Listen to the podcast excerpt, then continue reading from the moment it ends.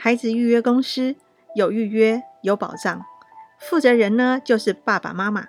三张表格是为了协助顺利的进入怀孕旅程，能让成为父母的心意更加坚定和安心。但是有可能万事俱备，就是不见东风。一个月一个月的过去，验孕棒上一直看不到怀孕的迹象。这种情形呢，如果持续六个月，就必须到医院检查。妇产科都有不孕症门诊。不要害怕，检查出来的结果有可能是自己的问题。生殖系统也是身体的一部分，若是有任何问题，并不是只要不生育，对健康就没有任何影响，反而要借这个机会，清楚的知道自己在生殖系统方面有什么问题，对健康是不是有影响，而不孕症。男性因素所占的比例并不低。当无法怀孕的时候，男生女生都应该要做检查。无论是哪一方引起的不孕，都是双方共同的问题，所以要一起面对，积极的治疗。大多数的人经过适当的治疗，受孕的几率非常大。还有在台湾，人工生殖技术一流，加上现在有补助费用。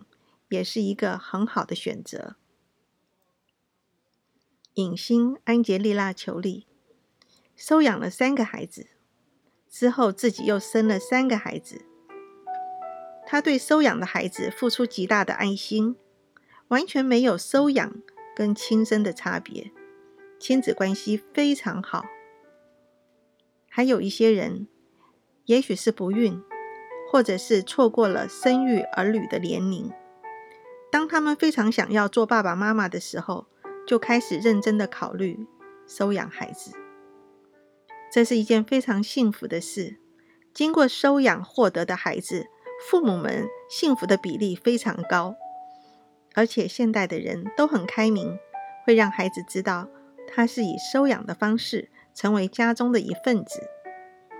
我的朋友小云在一个收养机构看到一个刚出生的婴儿，非常可爱。虽然不明白生他的人为什么不要他了，但是如果有人愿意收养这个婴儿，就会和一般家庭的新生儿一样，受到爱和关怀。最后，小云收养了他，家里的爷爷奶奶、外公外婆非常的疼爱，全家人都享受到小婴儿带来的欢笑与幸福。我是道凤老师。你若是喜欢轻松育婴二点零，请按赞、留言、分享你的感想。我们下次见。